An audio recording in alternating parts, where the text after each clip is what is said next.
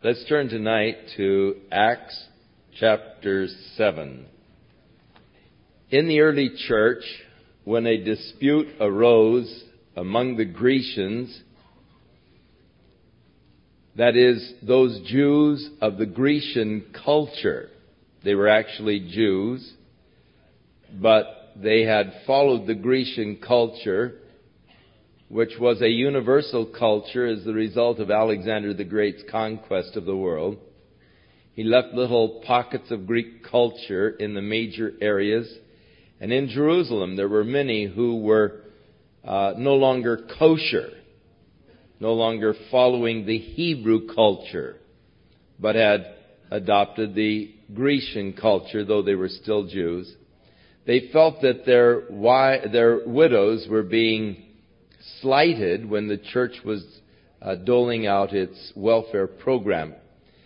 And so they complained to the apostles who said, let us appoint seven men that are of good report, full of the Holy Spirit and wisdom, to take care of this ministry of uh, administering the church's welfare in order that we might give ourselves continually to fasting and prayer.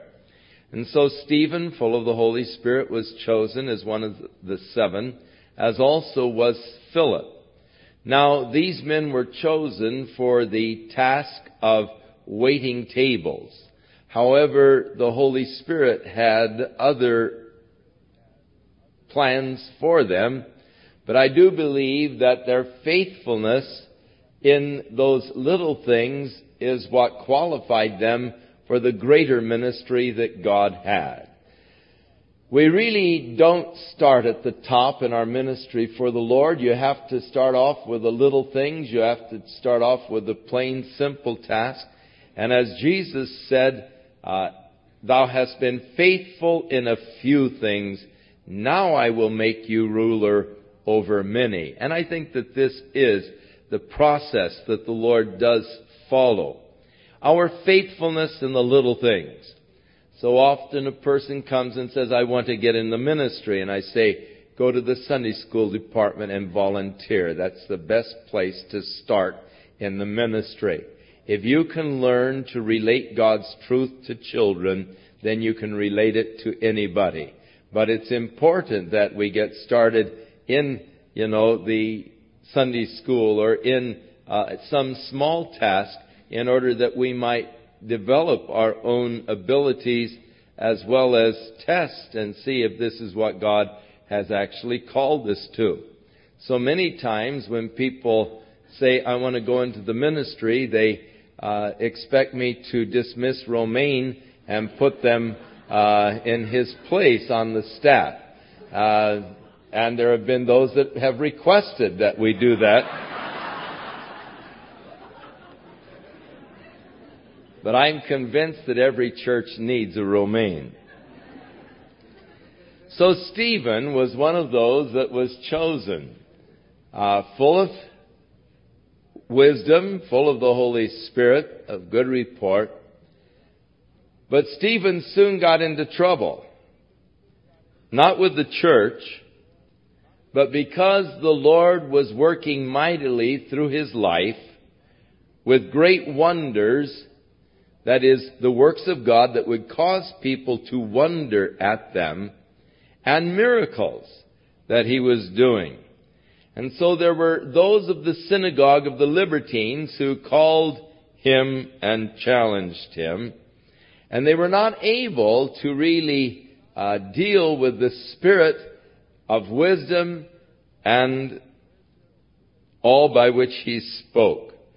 So they hired some men to bear false witness against Stephen.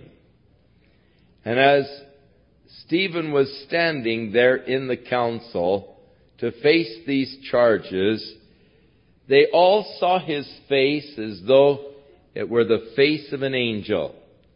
That shining, beautiful glow of the Spirit upon Stephen. And so that brings us to chapter 7 as we note chapter 7 really is just picking up a continuation of 6 and you can't really start just straight off in 7.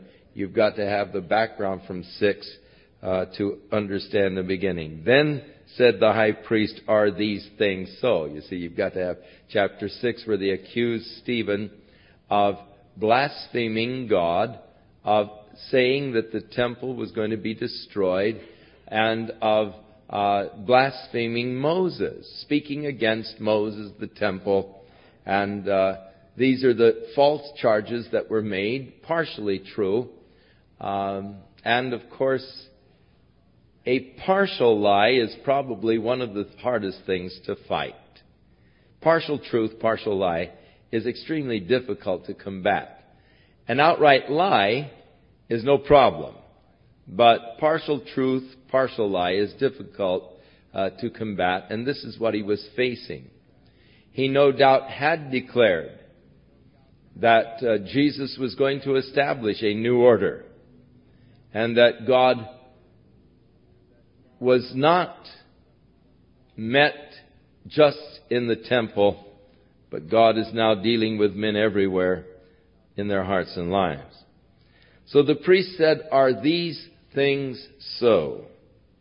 And he said, Men and brethren and fathers, hearken. So now begins Stephen's defense before the council, which is going to lead to his death. He is going to so anger them that they are going to pick up stones, gnash their teeth against him, and stone him. It is interesting that in his defense, he is first of all the accused. They have made these accusations against him, but before he is finished with his defense, he becomes the accuser and he accuses them and their, his accusations of them was something they couldn't handle. It was more than they could handle. And they took up stones uh, and killed him. So he starts his defense in recounting their history. And as he recounts their history, going back to their father Abraham, whom they all acknowledged as the father of their nation, how that God had called him out of the land of his fathers to come to a land that God would ultimately give unto him and to his seed for a possession. How that he journeyed to Haran until his father died and then came on to the land that God had given to him. However, though God had promised him the entire land, he did not personally gain any inheritance in the land. Except that when his wife died, he bought a cave to bury her in, and that was the only part of the land that Abraham ever possessed, the burial cave uh, that he had purchased uh, from uh, the, the people of the land. But then God had told Abraham that his seed was to go into a strange land where they would dwell for 400 years, at which time God would deliver them from that land, and at that time he would give to them the land that he had promised unto them, and that God would then judge the nation that had made them serve in such terrible bondage. So he gave to Abraham the covenant verse 8, of circumcision. And so Abraham begat Isaac and circumcised him the eighth day, and Isaac begat Jacob and the twelve patriarchs. And Jacob begat the twelve patriarchs. And the patriarchs, moved with envy, sold Joseph into Egypt, but God was with him. Now, the Jews not only lived in the present, they also lived in the past. Their history is extremely important to them. They have great reverence for the dead. And there is a feeling among the Jews that if you want to be near God, then you should be near the body of His saints. So they have a common practice of going to the graves of the patriarchs to pray. So at the cave of Machpelah, there in Hebron, you'll find the Jews coming by the hundreds to pray there at the burial cave where Abraham and Jacob were buried. You'll find in Jerusalem, on Mount Zion, there is a place called the Tomb of David. And any time of the day you can go in there and find the older men as a rule praying there by the tomb of David. The same is true of the tomb of Rachel near Bethlehem.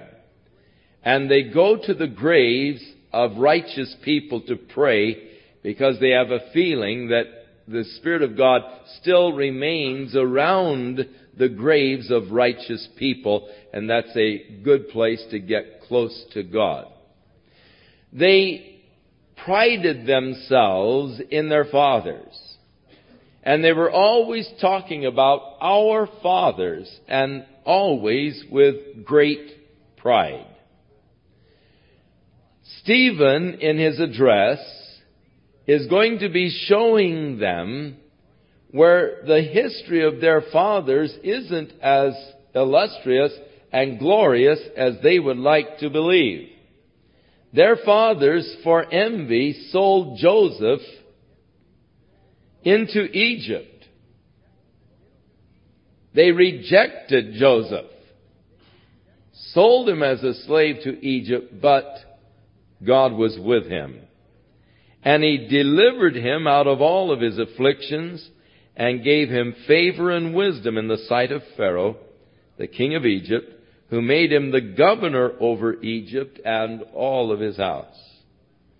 Now there came a dearth over the land of Egypt and Canaan, and great affliction, and our fathers found no sustenance. You notice our fathers. But Joseph has been cast out by them. But our fathers found no sustenance. But when Jacob heard that there was corn in Egypt, he sent out our fathers first. He's really building the case on our fathers. And showing them that Judah and Levi and all of these rotten brothers are actually their fathers. And at the second time, Joseph was made known to his brothers, and Joseph's family was made known to Pharaoh. Then sent Joseph and called his father Jacob to him and his family, 75 altogether. So Jacob went down into Egypt and he died there and our fathers and were carried over into Shechem and laid in the sepulchre that Abraham bought for a sum of money from the sons of Hamor, the father of Shechem. But when the time of the promise drew nigh, which God had sworn to Abraham, the people grew and multiplied in Egypt till another king arose, which knew not Joseph. Now, um, he passes over from Joseph, who was rejected by their fathers, his brothers, sold as a slave. That's the first example he's going to give of a mistake that their fathers made of a God ordained leader. The second example he's going to bring to them is that of Moses. And so he jumps right in to Moses. This Pharaoh dealt subtly with our family and evil entreated our fathers so that they cast out their young children to the end that they might not live. That is, the Pharaoh, you remember, ordered that all of the boy babies be slain and the girl babies be kept alive. And so he is making reference to that order of the Pharaoh. In which time Moses was born and was exceeding beautiful, and he nourished up in his father's house for three months. And when he was cast out, Pharaoh's daughter took him up and nourished him for her own son. Actually, they were ordered to cast their children into the Nile River. Moses' mother hid him for three months, and then when she cast him into the Nile River, she had made a little ark out of the bulrushes, and so she kept the order of the Pharaoh. She put him in the river, but in this little floating basket.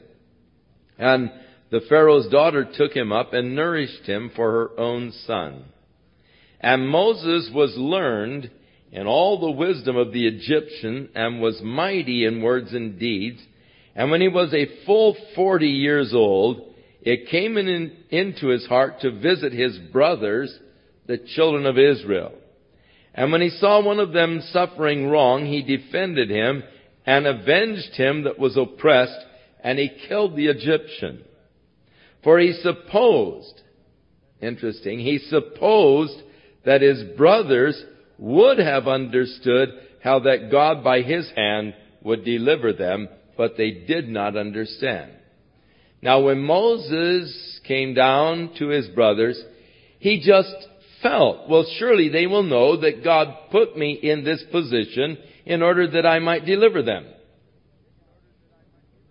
But they did not understand this. And so the next day, when he showed himself again to them as they were fighting among themselves, he said, Hey, you fellows are brothers. Why are you wronging each other? But he that was doing wrong to his neighbor thrust him away saying, Who made you a ruler and a judge over us? Will you kill me as you did the Egyptian yesterday?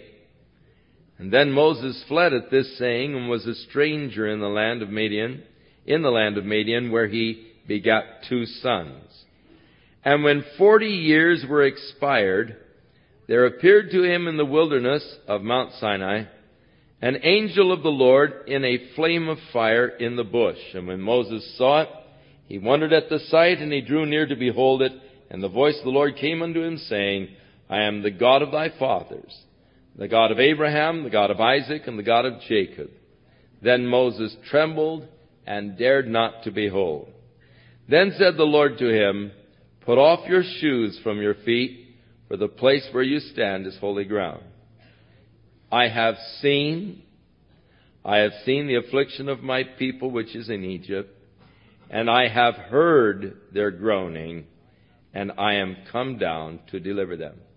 That to me is very comforting as God says to Moses, I have seen, I have heard, and I've come to help.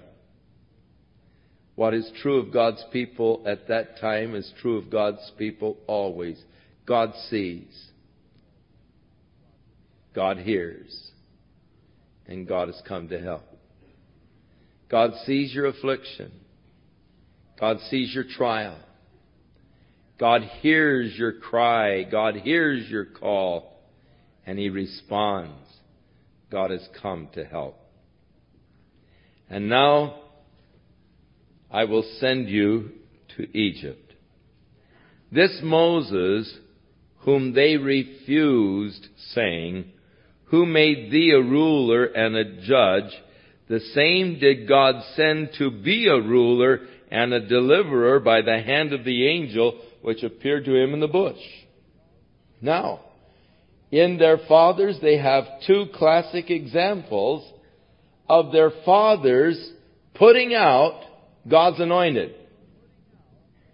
Joseph's brothers sold him as a slave.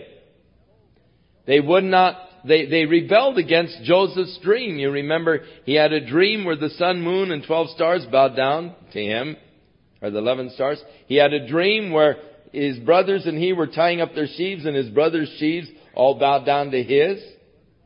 In these dreams it was declaring that God had ordained Joseph as a ruler over his brothers, but they rebelled against that, and they tried to get rid of him, selling him as a slave to Egypt, and yet God did exalt him and make him a ruler there in Egypt, and they came under his rulership later.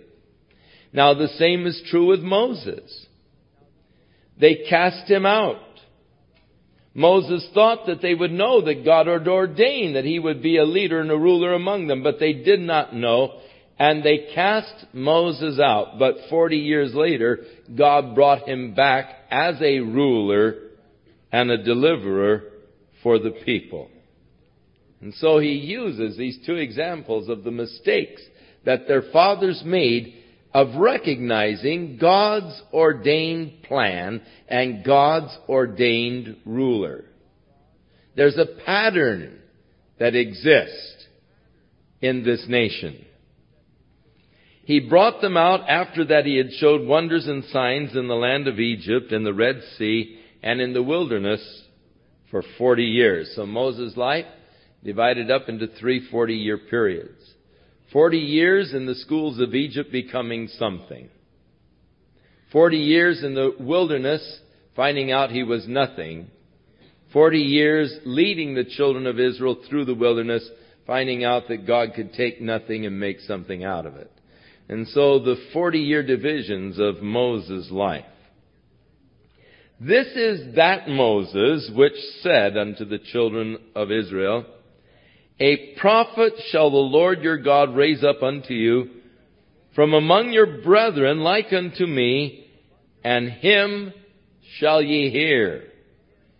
This is he that was in the church in the wilderness with the angel which spake unto him in Mount Sinai. The church in the wilderness, the word church, ecclesia in Greek, literally means the called out ones. Israel was never called the church in the land. But they had been called out of Egypt and thus in the wilderness were known as the called out ones. The church today are those that God has called out of the world to be a special people, a peculiar nation unto Him. There on Mount Sinai with our fathers he received the living oracles which he gave unto us. That is, the oracle is a spokesman of God's Word. And there God gave to Moses the law, His Word. To whom our fathers, you talk about your fathers, God gave them these living oracles, but they would not obey them. But they thrust him out from among them, and their hearts turned back again to Egypt. You talk about your fathers. Oh, our fathers this and our fathers that your fathers rejected the law of God. They again cast Moses out, and in their hearts they returned back to Egypt. Saying to Aaron, Make us gods to go before us. For as for this Moses which brought us out of the land of Egypt, we don't know what's become of him. He had been 40 days up in the mountain. The people became impatient and they came to Aaron and they said, we're going to go back to Egypt. Get, make us gods that will lead us back to Egypt. We don't know what's happened to Moses. And so they made a calf in those days and offered sacrifice unto the idol and rejoiced in the works of their own hands. Then God turned and gave them up to worship the host of heaven, as it is written in the book of the prophets, O ye house of Israel, you have offered to me slain beasts and sacrifices by the space of forty years in the wilderness. Yea, ye took up the tabernacle of Molech, the star of your god Rephaim, figures which you made to worship them, and I will carry you away beyond Babylon. Now our fathers had the tabernacle of witness in the wilderness, as he had appointed, speaking unto Moses that he should make it according to the fashion that he had seen which also our fathers that came after brought in with Jesus. Now, Jesus there is a reference to Joshua in the Old Testament. I have told you over and over again that the name Jesus is the Greek for the Hebrew name Joshua. And because he is talking to them, uh, and it is translated here into the Greek the name is given in Greek, but this is a reference to the historic man Joshua who took over Moses' place and led the children of Israel into the land. which also our fathers that came after brought in with Joshua. That is the tabernacle of witness that was made in the wilderness. They brought it into the land, whom God drove out before the face of our fathers unto the days of David, who found favor before God and desired to find a tabernacle for the God of Jacob. But Solomon built him a house. Howbeit, now he was accused, remember, of speaking against the temple and all. Solomon built him a temple. However, he said, the Most High dwells not in temples made with hands, as saith the prophet. And of course, you can go back to the Old Testament. You can find that they say that the Lord doesn't dwell in temples made with hands. The heaven of heavens cannot contain him. And so uh, Solomon was saying, I, I have no illusions that this is going to be your exclusive dwelling place. The heavens of heavens can't hold you, how much less this house that I have been, built. But Lord, we want this house as a place where we can just come and meet you. For the Lord said, Heaven is my throne and the earth is my footstool. What house will you build me, saith the Lord? Or what is the place of my abode? Hath not my hand made all these things? I think of that whenever I think of giving to God. Because any time I ever give to God anything, I'm only giving back to Him that which is His anyhow. Didn't He make everything?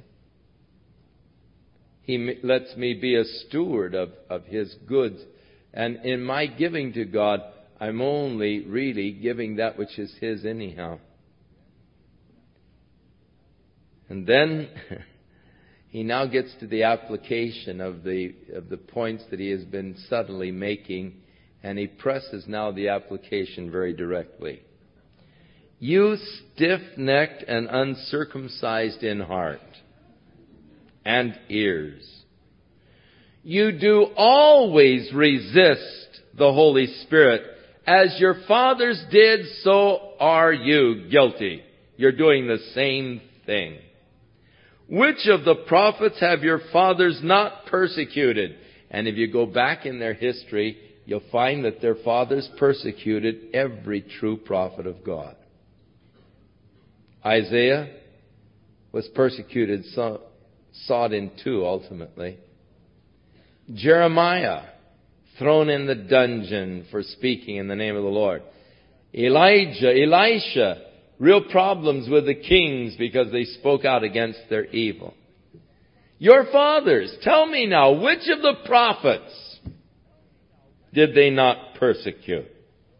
And they have slain those which showed them before the coming of the just one.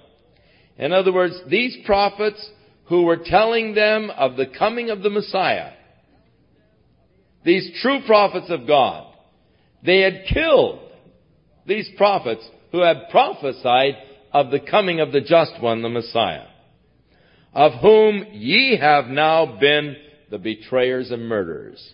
I mean, you're worse than your fathers. They killed all of the prophets that came to them who were telling them of the coming of the Messiah, but you killed the Messiah. What a charge. Because you were the betrayers and the murderers. You have rejected the law by the disposition of angels. You've not kept it.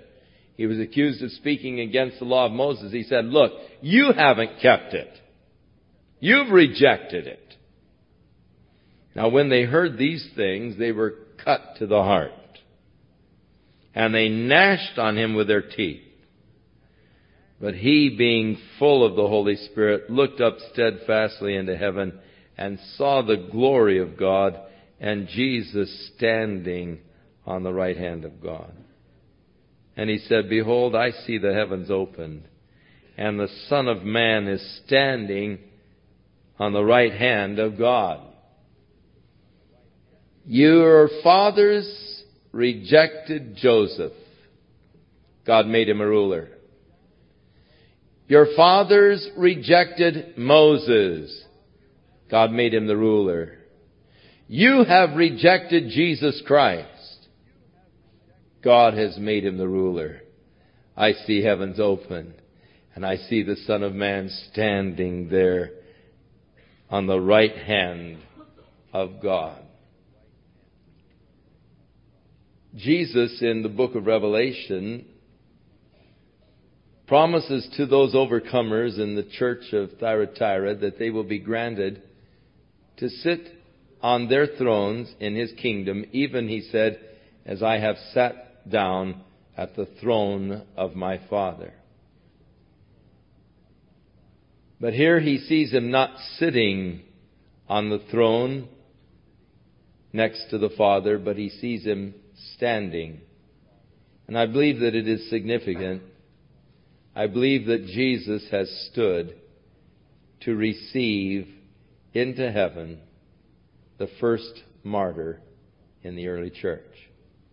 The first one of millions who would give their lives for the testimony of Jesus Christ. And I believe that as Stephen was ready to be martyred, the Lord stood to receive him into that heavenly kingdom. Son of Man is standing there at the right hand of God. And they cried out with a loud voice. They stopped their ears. They did not want to hear the truth. And they ran upon him with one accord, and they threw him out of the city and stoned him. And the witnesses laid down their clothes at a young man's feet whose name was Saul. And they stoned Stephen. And as they were stoning him, he called upon God, saying, Lord Jesus, receive my spirit. And he kneeled down and cried with a loud voice, Lord, lay not this sin to their charge. And when he had said this, he fell asleep we find in the martyrdom of Stephen much of what we saw in the crucifixion of Jesus, in that, number one, he was praying for those who were committing the crime. You remember Jesus said, Father, forgive them, they know not what they do. Stephen is saying, Father, don't lay this sin to their charge praying for the persecutors. As Jesus said, pray for those who despitefully use you. And thus Stephen, following the example of Jesus. Secondly, we find that Stephen here is commending his spirit unto God. Even as Jesus, when on the cross, commended his spirit unto God. And so, following the example of the Lord in his crucifixion, Stephen is now martyred, and the first blood of the church has been shed.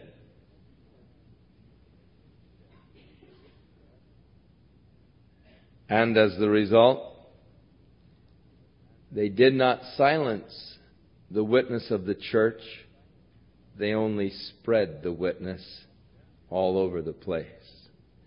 For then began a great persecution against the church. And we are introduced now to one of the chief persecutors, a zealous young Jew, a Pharisee of the Pharisees, whose name is Saul.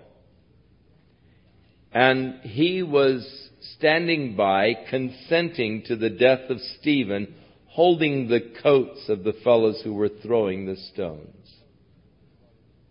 No doubt cheering them on. But I have no doubt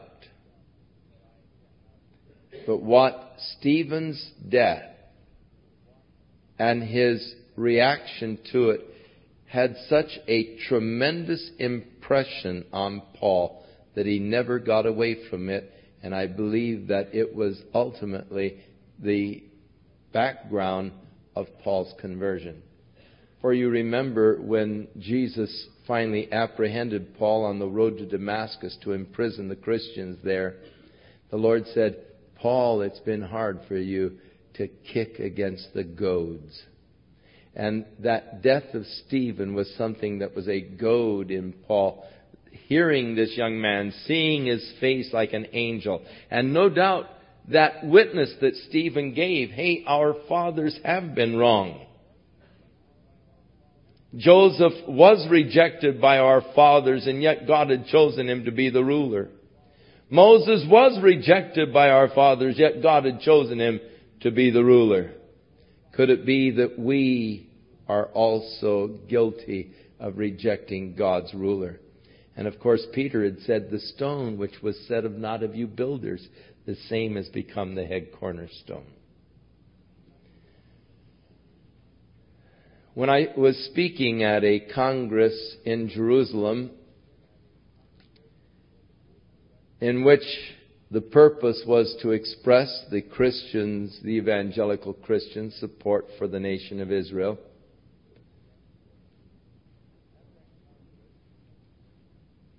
At that Congress, before I had a chance to speak, I received a letter from one of the rabbis from the Mea They're the ultra Orthodox radicals.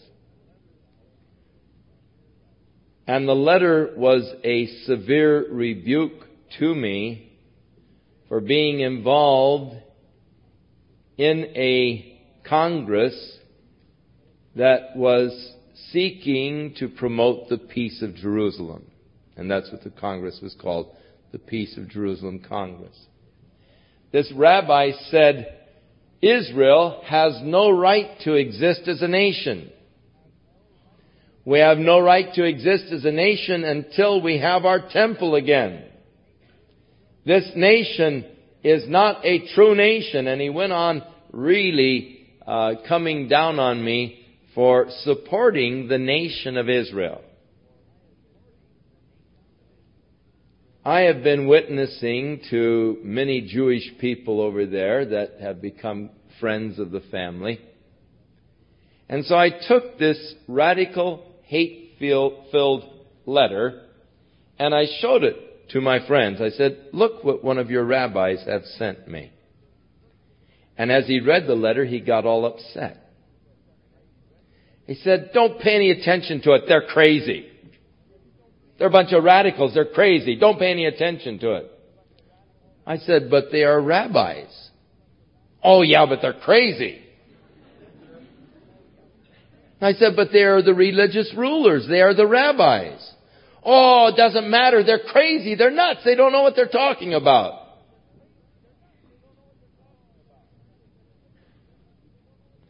I said, that is very interesting. Have you ever stopped to think that it was perhaps men just like these who rejected Jesus Christ? Radicals? Crazy? And you are still following their crazy, radical conclusions? He didn't have anything to say. Saul, verse chapter 8, was consenting unto the death of Stephen. And at that time there was a great persecution against the church which was at Jerusalem. And they were all scattered abroad throughout the regions of Judea and Samaria, except the apostles. And devout men carried Stephen to his burial and made great lamentation over him. It is quite possible that these devout men are not Christians or members of the church. And the reason why I say that is because they made great lamentation over him. Uh, a true understanding of what happens to a child of God at death uh, doesn't really provoke great lamentation, but it provokes rejoicing for them who are there now with the Lord in the kingdom. It could be that some of the Jews, devout men, eh, you see, it doesn't identify them as Christians at all, just devout men, and the Jew was usually described by his devotedness. Had taken Stephen's body, and perhaps they lamented that such a fine young men should be so mistreated by the radical crowd. And as for Saul, he made havoc of the church, entering into every house and hailing men and women, committing them to prison. So Paul was empowered by the Sanhedrin to imprison those who called upon the Lord, and he was going to the house fellowships and just wrecking havoc among the early church. Therefore, they that were scattered abroad went everywhere preaching the word. And so far from stamping out the witness of the church, all the persecution did was spread the witness all over the place. For everywhere they went, they were preaching the word of God, and thus the gospel began to spread throughout Judea and Samaria. Now Jesus had said to his disciples in the first chapter, verse 8, And you shall receive power when the Holy Spirit comes upon you, and you shall be witnesses unto me both in Jerusalem. And remember they said to them, You have filled this city with this man's doctrine. And in Judea and in Samaria. And so we find now the next movement of the church as it goes beyond Jerusalem into Judea and Samaria as the result of this persecution, Paul being one of the chief persecutors of the church. So Philip, now we are introduced to a second of the seven who was appointed to the task of waiting tables in the early church and overseeing the church's welfare program. God is taking another one now, filled with the Holy Spirit, full of wisdom and of good report, and is using him now in the ministry of an evangelist. And later on, we find, years later, that Philip is living in Caesarea. And he is called there Philip the Evangelist. And we are told that by this time he now has four daughters who possess the gift of prophecy. And as Paul is returning to Jerusalem, he stops and spends a few days with Philip in Caesarea. And I imagine that Paul and Philip, as they were there, probably recounted some of the early experiences of Stephen and of Paul's being there, because Philip was there and around the situation too, and how their paths had crossed earlier in life, only when they were going different directions, and how God has brought them together in the uh, communion of the gospel here now later on in Caesarea. So Philip went down to the city of Samaria and preached Christ unto them. And remember the word Christ is the Greek word for the Messiah. So he preached the Messiah unto them. Now the Samaritans were looking for the Messiah. You remember when Jesus met the woman at the well, there near Shechem. She said to him, We know that when the Messiah has come, he is going to teach us all things. They were looking for the Messiah. They, they knew the scriptures that related to the Messiah, and they were looking for the Messiah. And you remember that the woman went into the town and started telling people, Come and hear a man who has told me everything that I've ever done. Is this not the Messiah? And they came out and they heard Jesus and then they said, now we believe, not because of what you have told us, but because we have heard and seen for ourselves. And so the seed was already planted in Samaria, and so Philip went to proclaim the Messiah unto them. And the people with one accord gave heed unto those things which Philip spake, hearing and seeing the miracles which he did. For unclean spirits, crying with loud voices, came out of many that were possessed with them, and many taken with palsies, and those that were lame were healed. And there was great joy in that city. The city of Samaria. The gospel is now being preached. And the result of the gospel in the hearts of the people is that of great joy. Always the result of the preaching of the good news. Now there was a certain man called Simon, which before time in the same city used sorcery. And he bewitched the people of Samaria, giving out that himself was some great one. There was this fellow who was probably a um, warlock. He used sorcery. He had the people convinced that he had great mystical, magical powers. And all of the people had given heed to him, from the least of them to the greatest, saying that this man had a great power of God.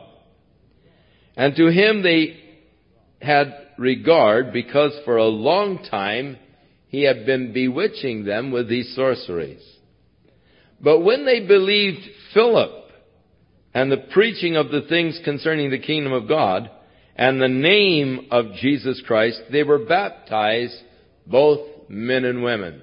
They were freed from the bewitching of this Simon and they were brought to the gospel and baptized. Now, when the uh, then Simon himself believed also, and when he was baptized, he continued with Philip and wondered, beholding the miracles and the signs which were done.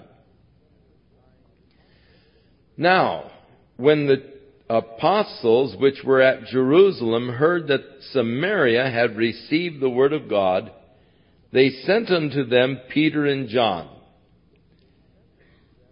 Peter and John, interesting companions in the gospel records. Men of different temperaments, yet brought together and very closely associated with each other. But it is interesting that this is the last mention of John in the book of Acts. Now, Peter comes in for further mention. Attention will, of course, later on turn to Paul and to Barnabas and to others. But this, interestingly enough, in the book of Acts, is the last mention of John. Now, John did outlive the rest of the disciples. And of course, in the later years, wrote his gospel, his three epistles, and the book of Revelation. But later on, as we are dealing with the church in Jerusalem and the issues that come up before the church council, John, strangely, is not mentioned uh, as in, in a in any type of a role. He's just it's the witness is silent concerning John. And I really don't have any real suggestion for that, except that uh, it's just not there, and I don't know why. Um, but as John said in his gospel, I suppose if everything were written that should be written, all of the books in the world could not contain the things that should have been written about these things. So, uh, when the church or the apostles in Jerusalem heard that Samaria had received the word of God, they sent unto them Peter and John. Now, that would take away the idea of Peter being the Pope. Because he was sent by the apostles. He was sent by them. It didn't say that, you know, as, you know, he had the pontifical authority and was giving the orders, but he was sent by the apostles who, when they were come down, they prayed for them that they might receive the Holy Spirit. For as yet he was fallen upon none of them, only they were baptized in the name of the Lord Jesus. Now, it is interesting how that this has been a problem to so many Bible commentators. The fact that they had not yet received the Holy Spirit. That He had not fallen upon them as yet. And so they, you see, it is commonly acknowledged that a person is baptized by the Spirit into the body of Christ. And no man can call Jesus Lord except by the Holy Spirit. And the moment a person receives Jesus Christ and is baptized, the Holy Spirit comes into their lives. We know that you cannot receive Jesus without receiving the Holy Spirit into your life. And so this poses a great problem to the majority of Bible commentators when we find that the people in Samaria had believed and were baptized in water, and yet the apostles sent them down that they might receive the Holy Spirit, for he had not yet fallen upon any of them. I am surprised with all of these scholars who are so problemed over this particular text that they have not noted the Greek preposition.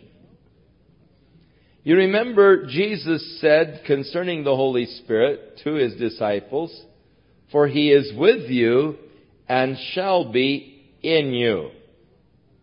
But then later Jesus said, You will receive power when the Holy Spirit has come upon you. Now this is the same Greek preposition epi that is used here. The Holy Spirit had not yet fallen epi upon them. So the commentators have difficulty trying to say, well, you know, they weren't yet filled with the Spirit. This was some special case in Samaria because, you know, this was the first time outside of Jerusalem and all. And they, and they really wrestle and, and do all kinds of foolish things with this text. Because they do not want to acknowledge that there is an empowering experience of the Holy Spirit apart from conversion. But yet that's exactly what the text does prove. That yes, we do receive the Holy Spirit in us when Christ comes into our lives. But there is an empowering experience subsequent to our salvation where our lives were, are endued with the power of God's Spirit as He comes upon us, anointing us for power to serve God. And it's a very simple, obvious solution, but it is one that most of the Bible commentators really stumble uh, heavily over this, and I am amused at the various explanations they try to give of this particular text when the answer is so simple. Um, they had received Jesus Christ. They were baptized, so obviously the Spirit was dwelling in them, but they had not had an empowering experience like the apostles experienced on the day of Pentecost. For he was not yet fallen upon any of them, only they were baptized in the name of the Lord Jesus. Then laid they their hands on them, and they received the Holy Spirit. And when Simon saw that through the laying on of the apostles' hands the Holy Spirit was given, he offered them money, saying, Give me also this power that on whomsoever I lay my hands, he may receive the Holy Spirit. Now, when Simon saw that through the laying on of the hands the Holy Spirit was imparted, there must have been some kind of visible or audible evidence that they were being empowered with the Holy Spirit Else, why would he ask for that power? If there was just, they would just lay hands on and say, receive the Holy Spirit, receive the Holy Spirit, receive the Holy Spirit, and there was nothing visible or audible to signify that the gift was being imparted, there wouldn't be this great desire by Simon to possess the same kind of power. No doubt there was some type of evidence that these people were receiving an empowering of God's Spirit upon their lives. And I really do not doubt but what they were speaking in other tongues and perhaps prophesying, as was the case in Ephesus in the 19th chapter. Though it is not here declared, I personally feel that this probably was the case, and that is why Simon desired to purchase this power. Now his desire to purchase the power or a position in the church is where the name for that evil, which later permeated the church, was originated. Simony. That is the purchase of a position within the church. And unfortunately, the church went through a very dark period of history where positions in the church were auctioned off to the highest bidder. And there were times where the Pope, the position of the Pope, was actually auctioned and purchased by the highest bidder. That awful evil known as simony that did come into the church, that purchasing position or authority. This is a common practice among magicians.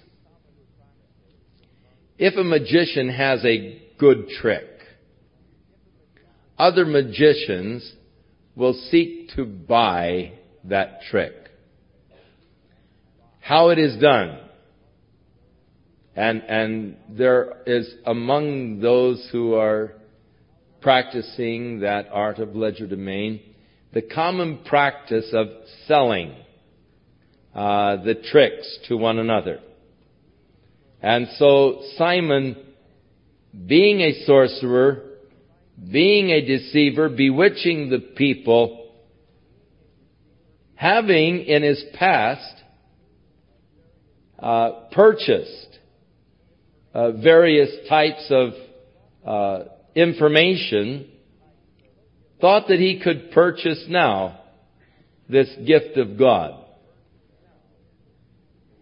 But Peter said unto him, Your money perish with thee, because you have thought that the gift of God may be purchased with money. What a horrible thing. You have neither part nor lot in this matter, for your heart is not right in the sight of God. And so Peter, exercising now this gift of discernment, begins to really deal with the issue of Simon's heart. Repent therefore of this thy wickedness and pray God if perhaps the thought of your heart may be forgiven thee. For I perceive that thou art in the gall of bitterness and in the bond of iniquity. Now though he had followed Philip and was a great admirer of the works that Philip was doing, yet within his heart there was the gall of bitterness. Probably bitter over the fact that he was no longer looked up to the people as he had once been. Bitter over the fact that the people were now following a new leader even Jesus Christ, whom Philip had declared unto them, and that his little crowd had turned from him unto another, and that bothered him deep down within his heart, though on outwardly he was there with Philip and followed Philip and was baptized. Inwardly, it was eating away. The bond of iniquity, the gall of bitterness. What a terrible thing bitterness is. How sad it is that a person would harbor bitterness in their heart. Bitterness can only hurt you. It only does you harm. You really can't afford bitterness. And he was told, pray that God might forgive you of this. For down in your heart, you have bitterness, the bond of iniquity. Then answered Simon, and he said, Pray to the Lord for me, that none of these things which you have spoken will come upon me. And he asked for prayer, and I believe it was sincere. And they, when they had testified and preached the word of the Lord, returned to Jerusalem, and they preached the gospel in many villages of the Samaritans. So John and Peter became evangelists. And as they were returning back to Jerusalem, they stopped in the villages of, of the Samaritans and preached the gospel unto many. And the angel of the Lord spoke unto Philip, saying, Arise and go toward the south unto the way that goes down from Jerusalem unto Gaza, which is desert.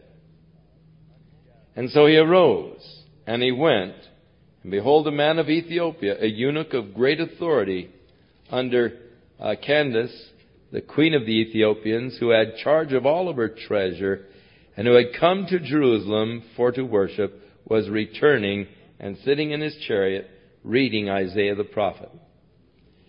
Now, this is interesting in several respects. First of all, it is interesting because it gives us an insight into how God leads us by His Spirit.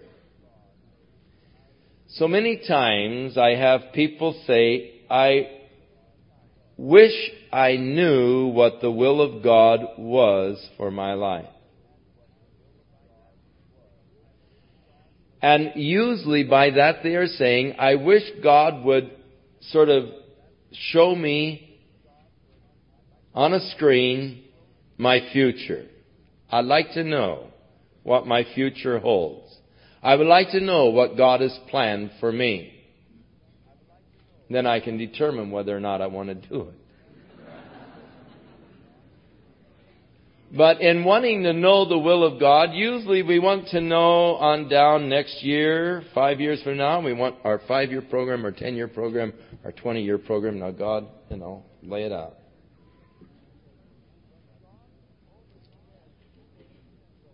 But God only said to Philip, go down to the road that is going from Jerusalem to Gaza, toward the desert. He didn't tell him anymore.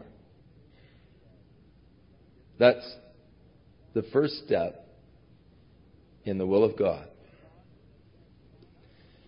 Now, God did not speak to him again until he had taken the first step.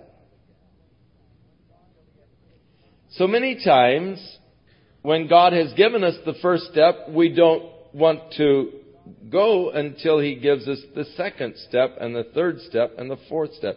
And we are prone to say, Lord, why in the world do you want me to go to Gaza? There's nobody down there. That's a desert area, Lord. Why would you want me to leave this great meeting here in Samaria? Lord, you're making a serious mistake here.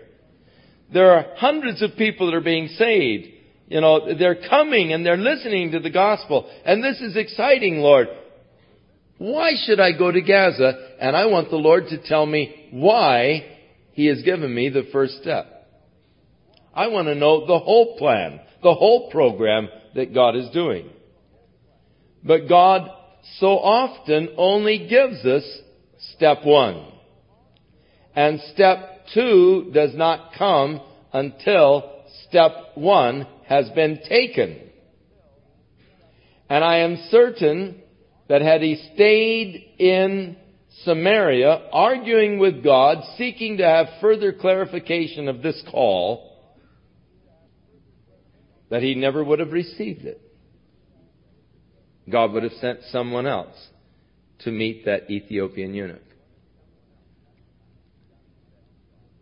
One step at a, time, that's how God usually directs our lives. That's how God has directed my life. Just one step of it at a time. It used to bother me. It used to bother me severely that God would only lead me one step at a time. Now I find it rather exciting. And I always like it when it's God's move. You know, when I make my move and then I say, okay, Lord, it's your move.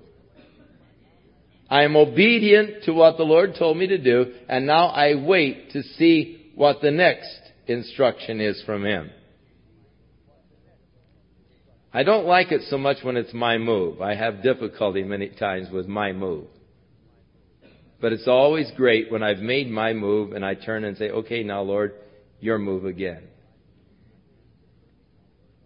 Philip obeyed the first move.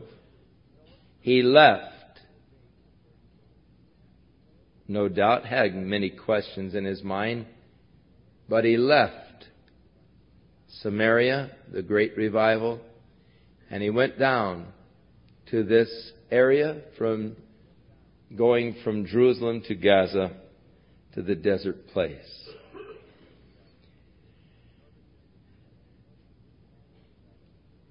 Notice that this man had been to Jerusalem to worship God and was returning, sitting in his chariot, reading Isaiah the prophet.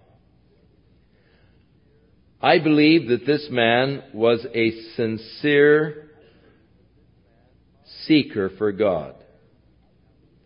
In his heart, he was really seeking after the Lord, for no doubt the Spirit had been drawing him. And in his search for God, he came to Jerusalem, the center of the worship. Coming from Ethiopia, they were familiar with Judaism. Because when the Queen of Sheba returned from her visit to Solomon, she took back to Ethiopia the Hebrew religion. And there began then in Ethiopia, the Falasha movement, those Ethiopians who were Jewish in their faith and practices. Now, according to their traditions, the Queen of Sheba also took back to Egypt in her womb a son of Solomon who they aptly called the lion of the tribe of Judah. And Haile Selassie, the recently, few years back, the deposed leader of Ethiopia did claim to be a direct descendant of Solomon and the king of Judah and the head over this faction in Ethiopia who followed Judaism. Thus, because Judaism was well known in Ethiopia and Jerusalem was the center of Judaism, in the search of this man for God, it would only be natural that his search would bring him to Jerusalem. The tragedy is that while in Jerusalem, he did not find what he was searching for. And now he is returning to Ethiopia just as empty as he came, a heart still yearning after God. But God saw the yearning heart. I believe that God sees every yearning heart and that God will take measures to bring His love and truth to every true seeker after God. If a person is genuinely seeking after God in his heart, I believe that God will reveal the truth even by miracles or whatever.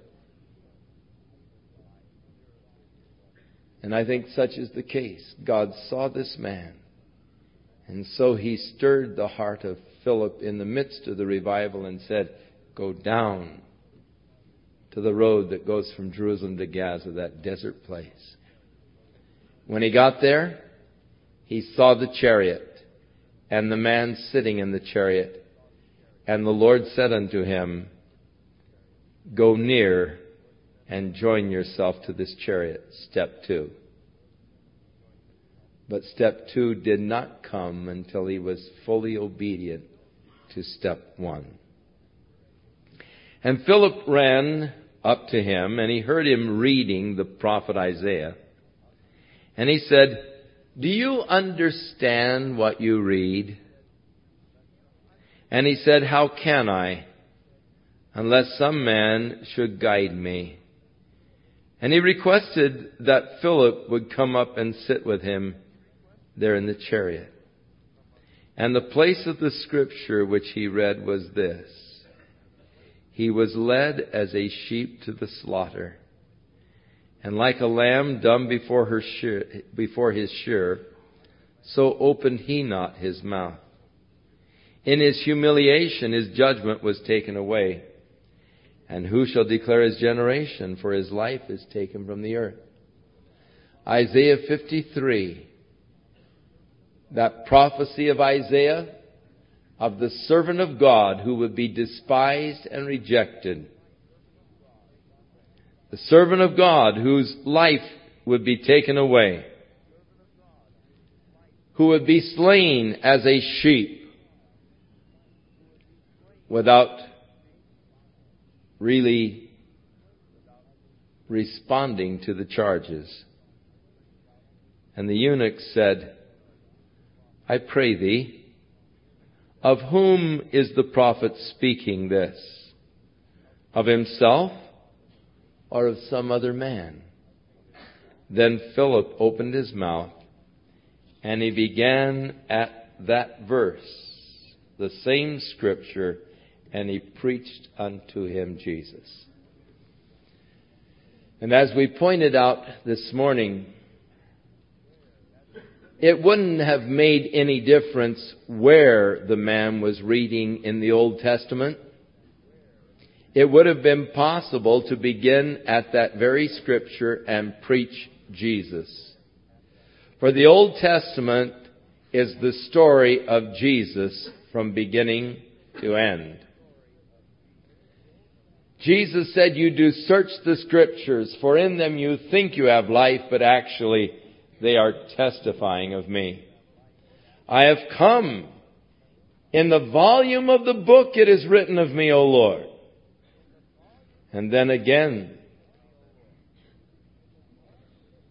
we read how that there's one other scripture that refers to the Old Testament being filled, and I slipped my mind. We'll get to it in a minute. But he opened at that scripture and began to preach unto him Jesus. Oh, Jesus expounded to the disciples on the road to Emmaus all of Moses and the prophets, the things concerning himself, how he must suffer and die and rise. And as they went on their way, they came unto a certain water. And the eunuch said, See, here is water. What does hinder me to be baptized. And Philip said, If you believe with all your heart, you may. And he answered and said, I believe that Jesus Christ is the Son of God. And so he commanded the chariot to stand still, and they went down both of them into the water. I guess he didn't sprinkle him. Both Philip and the eunuch, and he baptized him. And when they were come up out of the water, the Spirit of the Lord caught Philip away, that the eunuch saw him no more, but he went his way rejoicing. Philip had a ministry that brought joy to people. Remember in Samaria, the result of the ministry, the city was filled with joy. Now he's ministered to this man who continues his journey, no longer searching. He is found. And as a result of his finding a real relationship with God, he is rejoicing. And from that time in history, there has always been a church in Ethiopia. And he no doubt had great influence on the establishing of the gospel and the church in Ethiopia.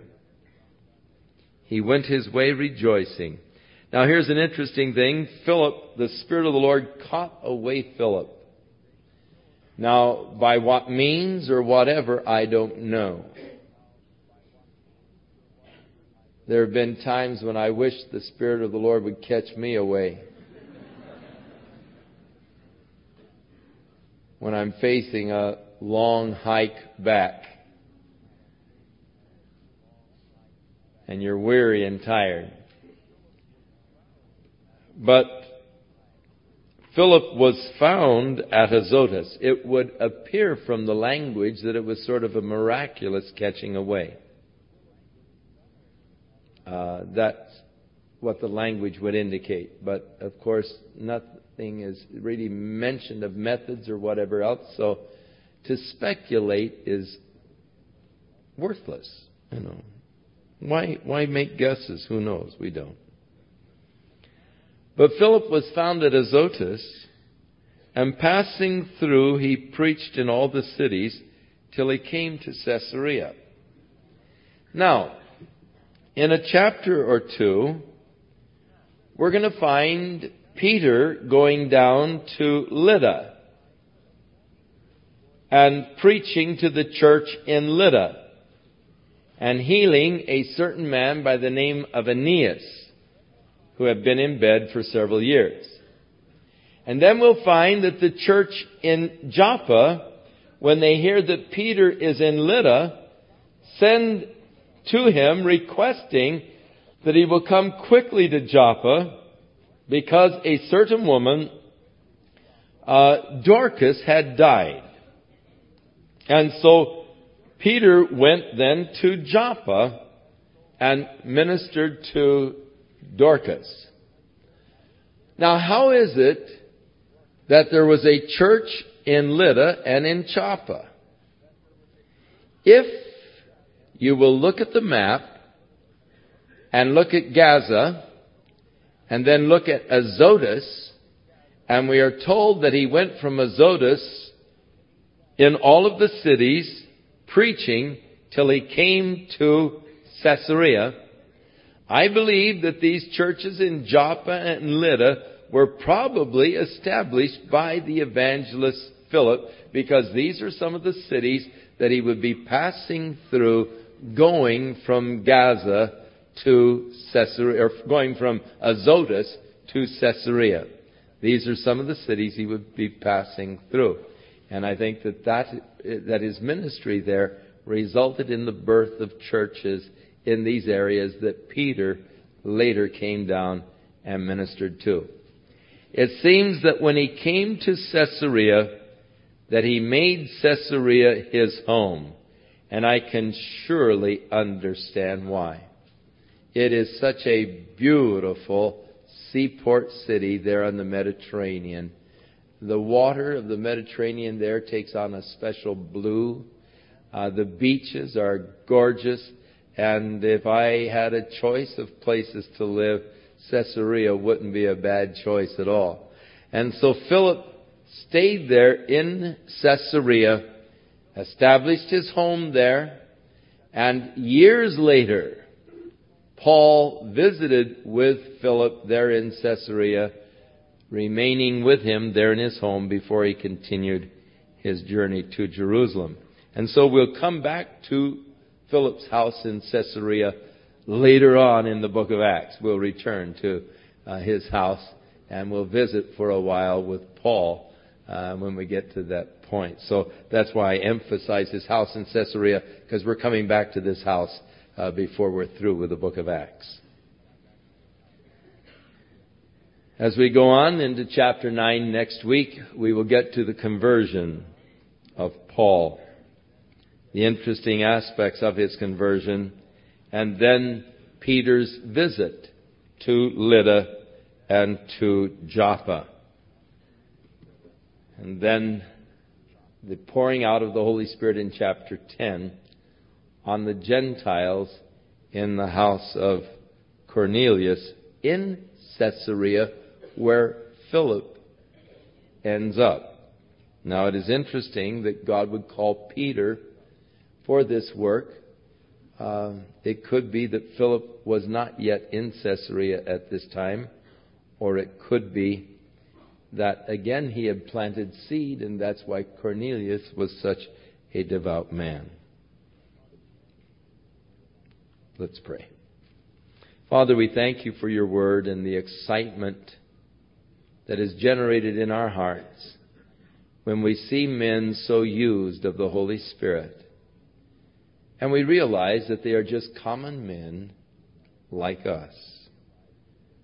And so, Lord, we desire that our lives be used by the Holy Spirit to share the love of Jesus Christ with the world around us. Lord, we offer you tonight our lives, our bodies, as living sacrifices, that we might, O God, be instruments in your hand, doing your work touching the needy world around us. Oh Lord, we recognize that we need the power of your Holy Spirit to do any work that is truly effective.